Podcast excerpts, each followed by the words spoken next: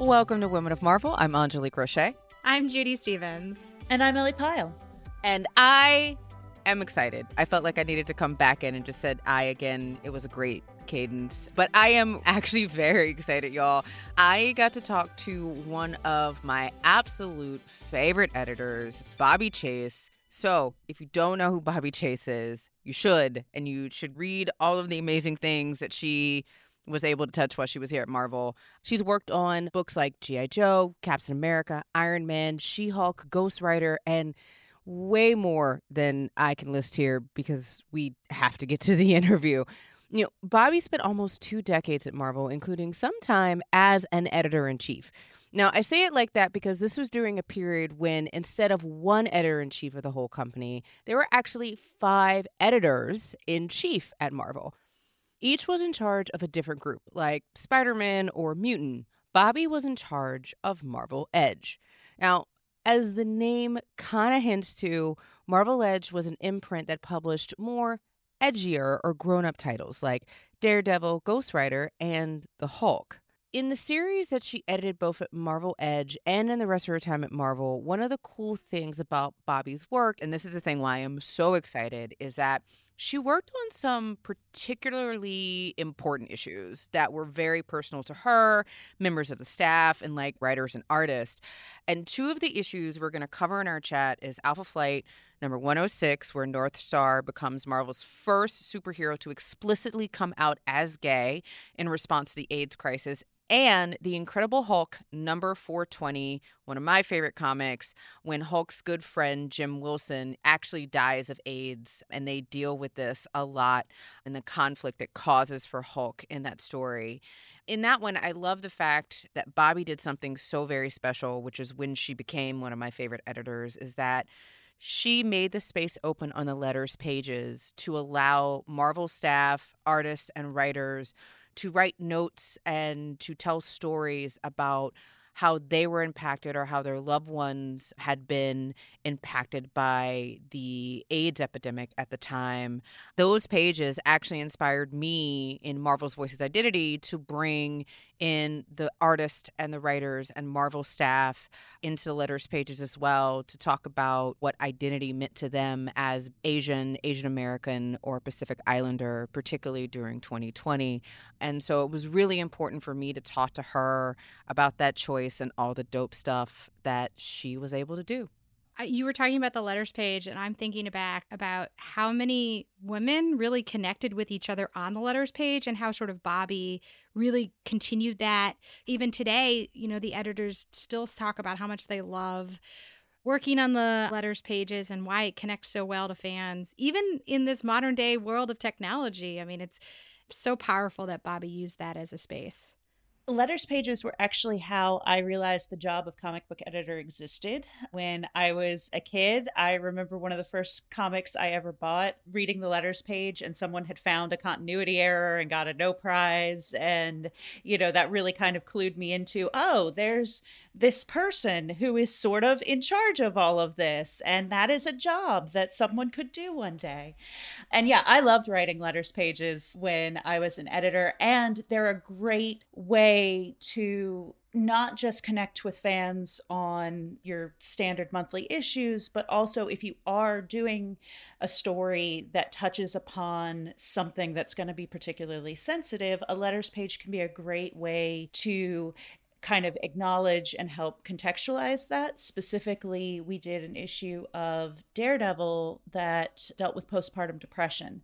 And we were able to kind of reach out to an organization and have them read the issue and then have them write something for the letters page that could help guide people to resources. And we got so many letters back after that a lot of which were from men saying, I had no idea what my wife was going through, or I see experiences that my wife or partner was having, you know, represented in this story, and this is something people don't talk about. We got women writing in to say, We're so glad to see this represented here. And so they remain a place where people can connect, you know, even today. I love that. And I love the fact that we talk a lot about Marvel being the world outside our window, right? And we talk a lot about this idea of social economic problems, epidemics, pandemics, and the different issues that mean a lot. Like we've Marvel's had comic book issues about apartheid, about the civil rights movement, about you know, immigration and deportation. And one of the things that I think is so amazing is that the world outside our window is not limited to the trees and the streets and the buildings. It really is reflective of who we are as people. And I love the fact that there are ways to blend in issues that are important to us.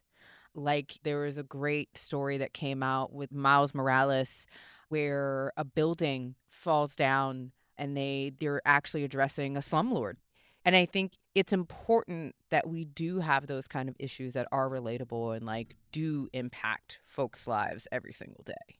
Well, stories revolve around conflict. So it's not just a matter of reflecting the nice parts of people's daily lives outside our window. It's digging into those things that are going to provoke complicated emotions. It's digging into the messiest stuff because that's where impactful stories come from. And very often, you know, those kind of messy conflicts that people are most passionate about are the ones that reflect the issues of the moment in which the story is being told. Yeah. And the world outside your window also showcases that just like Bobbie, there were many women in the office telling these stories.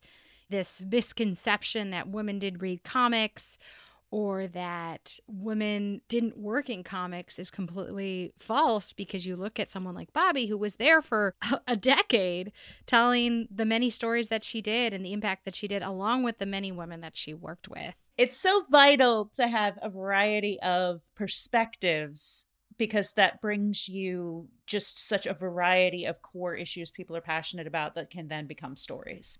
And it also makes richer stories. And I think that's more texture, richness with that diversity is just, it's what I love about comics. So I'm really excited. Let's talk to Bobbie. I was at Marvel for 17 years and then most recently DC Comics for, for 10. And in between that, I worked for a, a children's book publisher called Stabenfeldt, which was a Scandinavian publisher. I was an English major and with a theater minor in design, set costumes. My first job out of college was working for a fashion designer. I don't recommend that industry to anybody, depending on where you are in your life. But I answered an ad which is how one got a job back in the day when I first started, for a monthly graphic publication. I thought, well, that's interesting with a design background and an English major literature that I always thought would lead me to publishing. I thought, wow, that could be anything. It could be Car and Driver, it could be Vogue. And it turned out to be a Marvel. And the editor who interviewed me and hired me, Bob Budiansky, said, Are you surprised? I said, Yeah, but I'm, I'm game. I don't know much about comic books except when I grew up, I read Archie's and Richie Rich and Sabrina and all those, but never superhero comics. So, as part of the editing process, he gave me a Fantastic Four letters page to read for those people who remember letters pages in the comics back in the day. And at the end, I, I finished editing it, proofing it, and he said, Do you have any questions? I said, Yeah, is it okay that I've never heard of the Fantastic Four? And he said, We're not necessarily looking for people with preconceived notions about what comic books are. so I thought, well, that's cool. Certainly the office is filled with fans, and that's all great, need them. But certain fans come in and say, are they precious about the characters, which editors cannot be. Editors can't be precious about screwing with the beloved characters. So I've had a really fun career of screwing with the characters. I love that. So you started your career at Marvel 1985 as an assistant editor for Marvel's special projects department after this amazing conversation where you're like, "Oh, okay, cool, cool, cool. I don't have to know all the things." Mm-hmm. What does that entail? Like we've talked to a number of editors and I always am just very interested in what really was your job in 1985. Oh, yeah, I thought I'd stick around for a year and just try it and I ended up being there a good chunk of of life. So the first thing I worked on in special projects, special projects got all sorts of things. Like we did deals with outside companies, we did custom comics, things like Kool Aid Man, And we also did deals with Sweet Valley High to do comic books for them. But the first thing I worked on was Secret Wars 2, which was a great way to get a crash course in the Marvel characters because Yeah. they were all in there. so I did my own research on the side as I was working on Secret Wars, and it actually turned out to be a lot of fun. I didn't particularly love love it because I didn't have the background of the characters. And so I was still thinking, okay, well, this medium isn't for me, but I can certainly appreciate it. And it took me a while to find books that were for me. But mm. when I did, that was a real revelation and a joy considering you know my background in english literature which was a, a concentration in 19th century. So you know ask me about dickens i can tell you or uh, you know chaucer. I was reading chaucer in middle english but yeah never looked at modern comic books and uh, the mythos. Although when i was a kid i was a huge mythology fan. Bulfinch's was my bible. And uh, so finding a new mythology was a wonderful thing to do. And I love that because there's even talking about the classics, there is always this line between relatability, right? Which is very key and core to what Marvel is. Like it's the world outside your window and making stories Marvel, but also like providing this feeling of escape and being transported to the reader, you know, for you as an editor and with that background and also learning while you were building it, how did you get into your rhythm and start striking that balance as an assistant editor and then as an editor between reality and escape, but also keeping it Marvel? And why do you think that balance is important? Oh, that's a great question. So it's all so relatable. Marvel characters are all so relatable because they're characters first, they're humans first. And of course, a lot of people talk about that. But when talking to writers about story driven characters versus character driven characters, Marvel characters really stand out as being able to carry character driven stories. And that's just the heart of where these narratives should be, I think, and, and their power and the power of the Marvel characters is that they're friends and they're humans and they have problems and and they're so relatable and they're families and they're made family units. Working with writers to strike the right balance and telling the most human stories possible, I just found so amazingly appealing. I love that relationship. I've always loved teaching, which was a very important thing back in those early days of Marvel. We had editor's school, and all the assistants and the associates used to go, and we all took turns teaching courses, and it's very satisfying. And also developing writers' workshops with the editorial staff, and just learning how everything services the narrative and how you build the universe and how you have the illusion of change with the with the characters telling these meaningful stories that are impactful to readers without really moving too quickly is such an interesting balancing act. And it, I loved working with established writers who could teach me things as well as new writers who I could help develop their careers. I mean, I, I find that very satisfying. I love it. Well, are there any particular moments or stories that you felt particularly proud of? I know there's a couple that I want to gush about, but like, were there standouts for you personally that you're particularly proud of? That's really hard to say just because I've edited thousands of comic books at this point. I was really proud of my working relationship with the talent on The Incredible Hulk. That was over 10 years of working with that character and taking him from a mindless character into exploring the brain of Bruce Banner and the body of the Hulk. I really enjoyed that run of things. I learned a lot from Larry Hama, the writer and creator of G.I. Joe and creator of a lot of the characters. I had a lot of good mentors. Some highlights were developing new things like the Star Trek line at Marvel, which had nothing to do with Marvel characters, but being allowed by Paramount to go off and do new properties. We were very proud of that. Yeah, that's well, that's just some of them. But it was more about the working relationships, I'd say, for me, and doing the best stories in the time allotted. You know, everything moves so quickly, of course, you know, in comic books, and just dealing with that and making the best books that we could. It's so wonderful to hear people's passion for the storytelling. What is it about storytelling through the medium of comics? As we've established, this is not exactly where you thought you would end up, but Yeah. what is it about storytelling through the medium of comics that continue to draw you back in?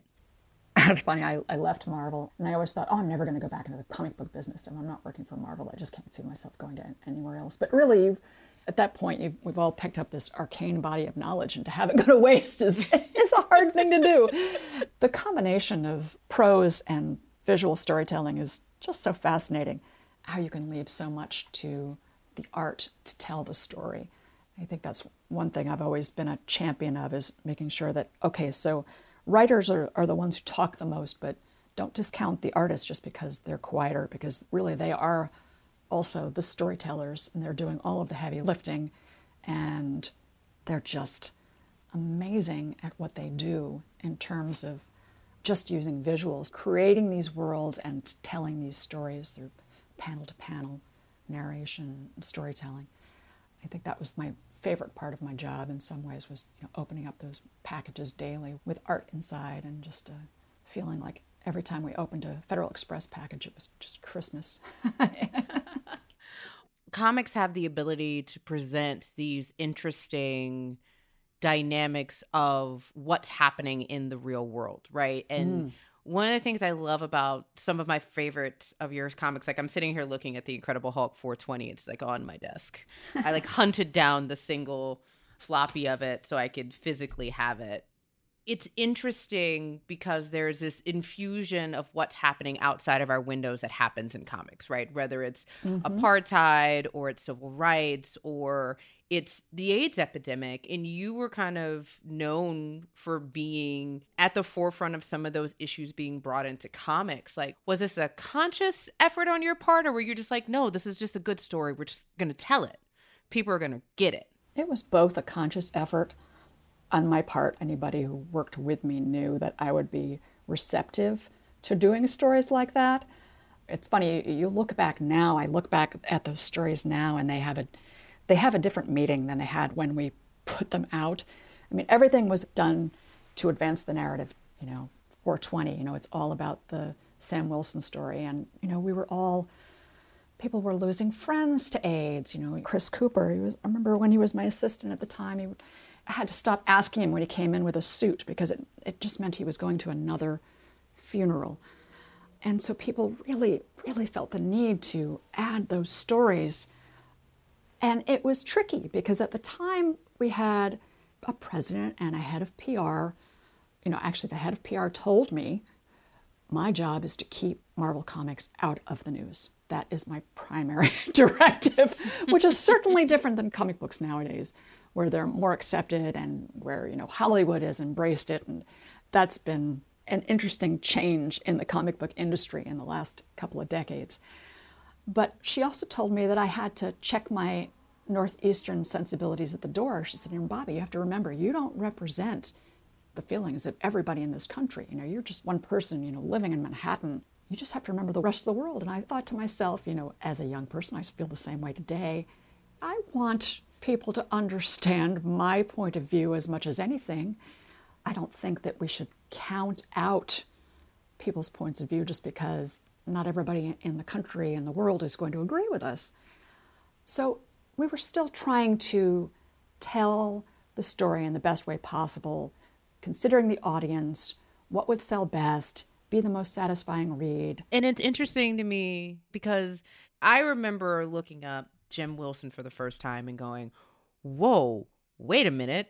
I got to go know this story, right? Yeah. And I remember going to find the story. And this is actually one of the reasons why I got the physical copy. So I'd read the story a number of times, I'd read the digital, and it wasn't until I had talked to Chris. We'd interviewed Chris for Marvel's Voices Pride, and I, I did a Oh, piece yeah. on him, and he did a, a great piece on the X Men and his love of the X Men, which just my heart sparkles. And we talked a lot about another book that you know I'm going to ask about Alpha Flight at some point, but when he described this letters page, which I hadn't seen, which was actually the reason why I went to get the signal myself, mm-hmm. is that when he described this letters page to me and he was talking about exactly what you were saying, this idea that so much was going on in the world around us. And for you to make the conscious choice to go, this letters page, this is what needs to happen. Yeah. And I think it goes back to what you're saying about point of view, right? And I read it for the first time and I went, wow. She sat there and made a conscious choice to make a statement. Yeah. That's pretty incredible in a comic book, which for those of us who love comic books, like we get the unique and special power it has, but you really made that conscious effort. You know, how do you even get to a point where you're like, we're going to dedicate this page to people who have been impacted? Well, so many people wanted to talk. So many people had things to say, people that I knew, and we could give them that space. I remember the reviews at the time were so powerful and they were so poignant. Thinking back on it, I know I wouldn't have been in a rush to out a gay character in the Marvel Universe and then immediately kill them, because now it's a cliche. At the time, it was more meaningful because there was very little gay representation in the, in the media. But I had just gone back and read it, and I had forgotten that there's a gay character in there who says, Man, this gay equals AIDS thing really burns me and it was a, another gay character, you know, Hector, who was a gay man without AIDS. And I, I can't remember if, if that was a conscious effort on our part, if that's just something that Peter covered because it was important for people to realize we weren't just there to, you know, kill a gay person. But yeah, we spent the letters page letting people in the office tell the stories of the friends they had lost. So it was a bit of a catharsis for all of us. Chris Cooper's was meaningful to me because he talked about his friend Augustine. I do remember that. And I just remember Augustine so fondly because he had a very distinctive voice. And he used to leave voicemails for Chris on Chris's answering machine all the time. And then one of those times, Chris was wearing a dark suit. And I asked him, he said, Augustine died. And I just remember that hit me more than anybody up to that point who I had known who died of, of AIDS. It was so personal to Chris. Yeah. mm. I think that's so powerful because you talk about this idea, well, the reality that comics have evolved, right? What has it been like to see from kind of those moments to be able to see the evolution of comics over the last several decades? And how do you think it's changed? Well, now it's that representation is the norm. I see comic books as a whole getting better and doing better with representation, certainly from the time I started to now, in terms of the makeup of the creative teams and the editorial teams across all companies. There's better representation, and I think the stories have gone there.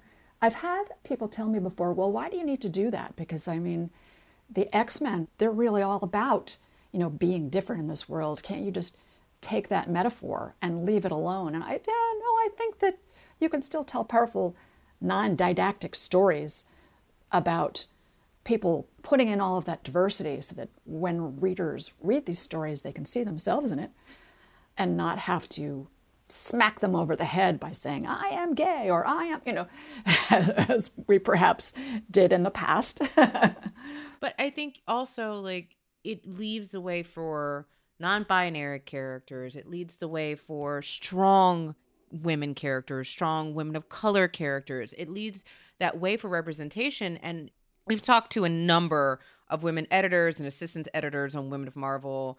And for you, having seen this industry for as long as you have over the decades, do you feel like that vocal role that you probably played as one of the few at that time what does it feel like to see that evolution and how have you seen the industry kind of shift even with who's at the table i certainly have a pride in being part of the process and i have some pride in bringing people to the table with diverse voices.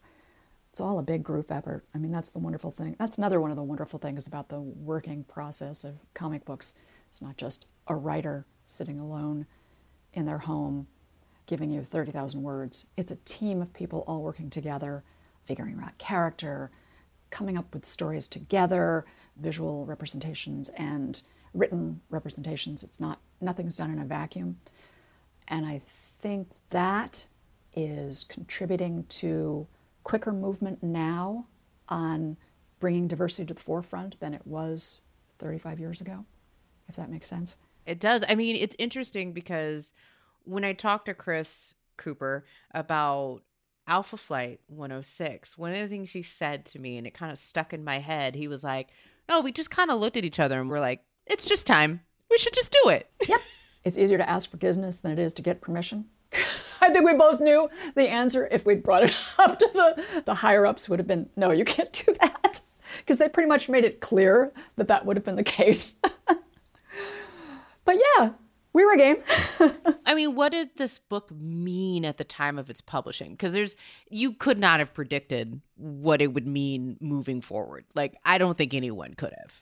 Oh, sure. It actually still surprises me to a certain extent because it's just one of many now. But yeah, I, I forget how much it stood alone at the time, specifically Alpha Flight 106, more so than Hulk 420 yeah, it was almost a throwaway and how it got handled in the story, know, that I am gay. In context, perhaps a little didactic, but in those early days, those were the gay stories we told about AIDS because it was so prevalent, you know, as we've said.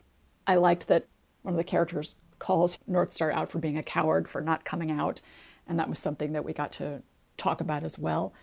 Certainly, there have been others who have taken the ball and run with it and done an even better job than we did on those early stories, which makes me so happy.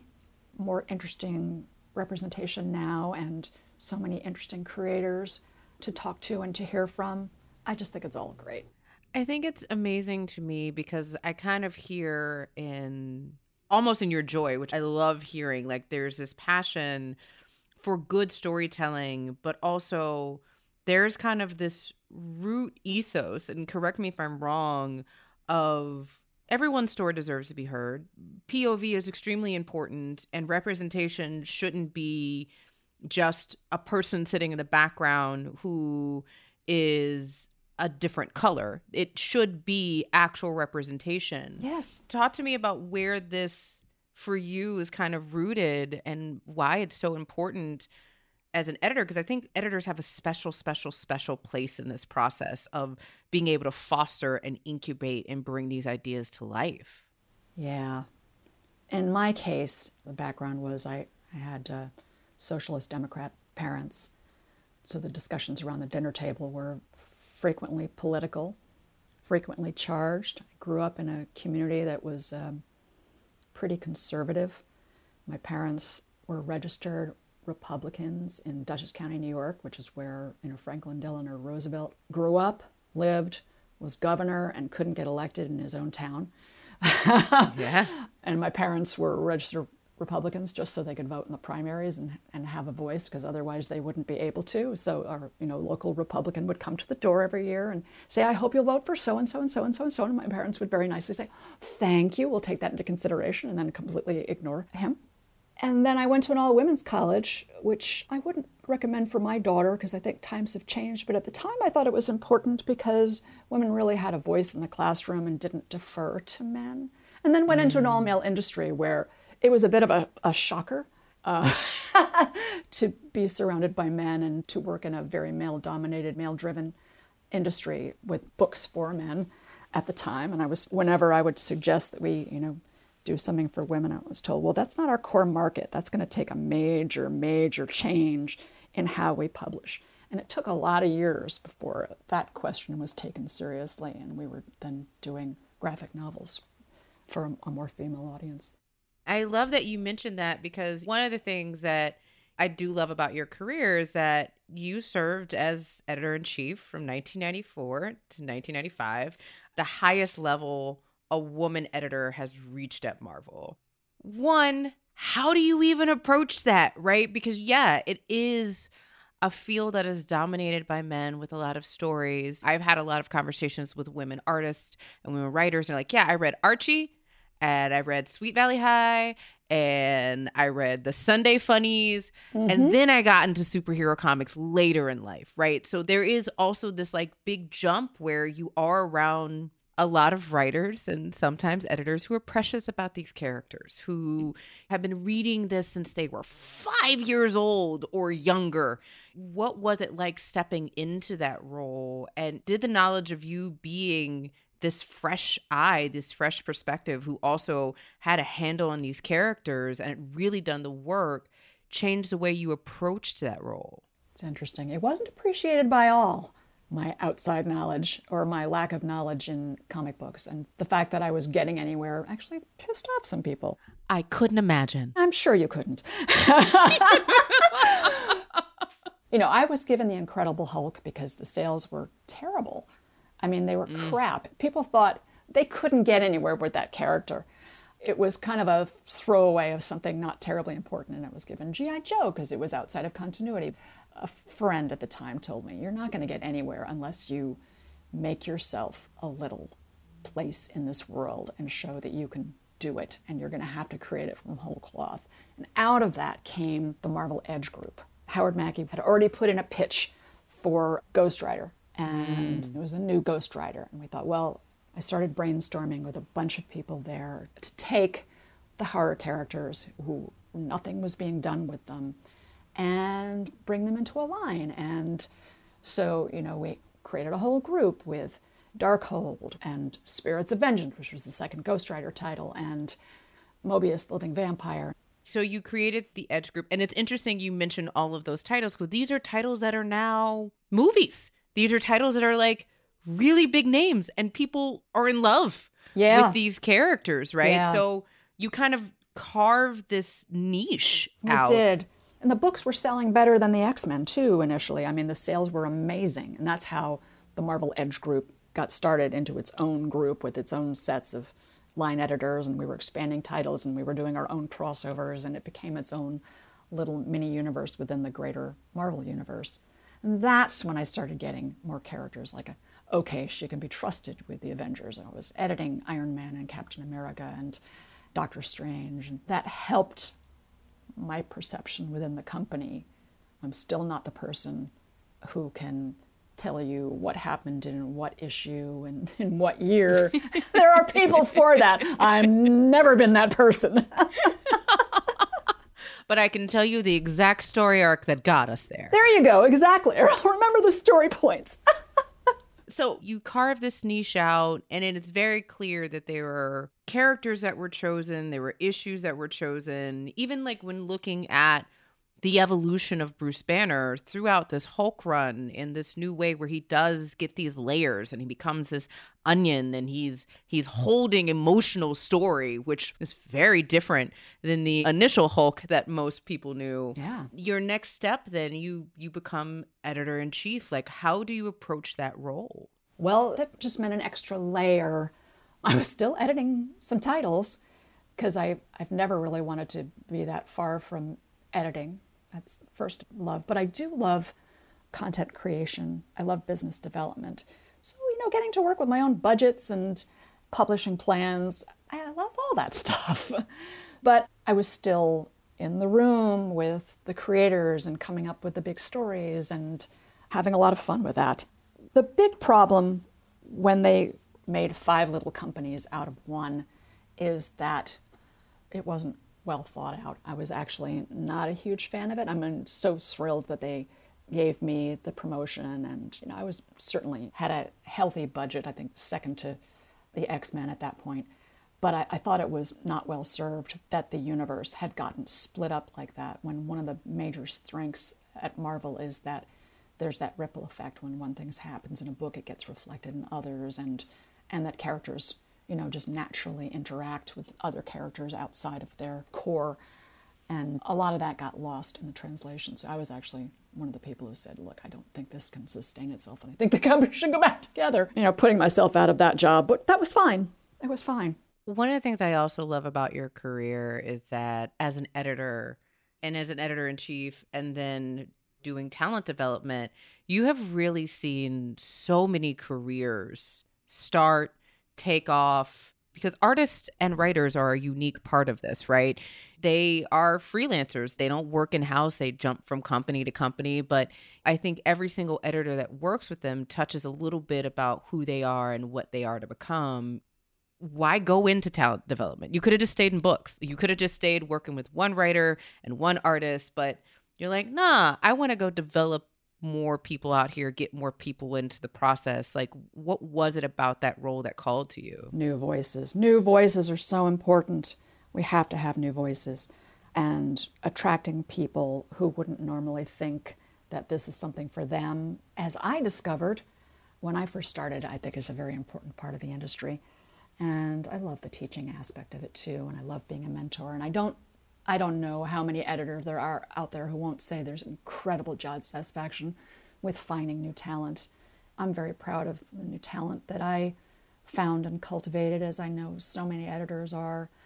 And I just love going to comic book conventions and having people tell me, "You gave me my first job," and you know, maybe I'd forgotten that, maybe I never knew it, but uh, that's a very cool thing. One of the things I just want to kind of cap this off is that there is so much power in bringing real life to comics and comics to real life.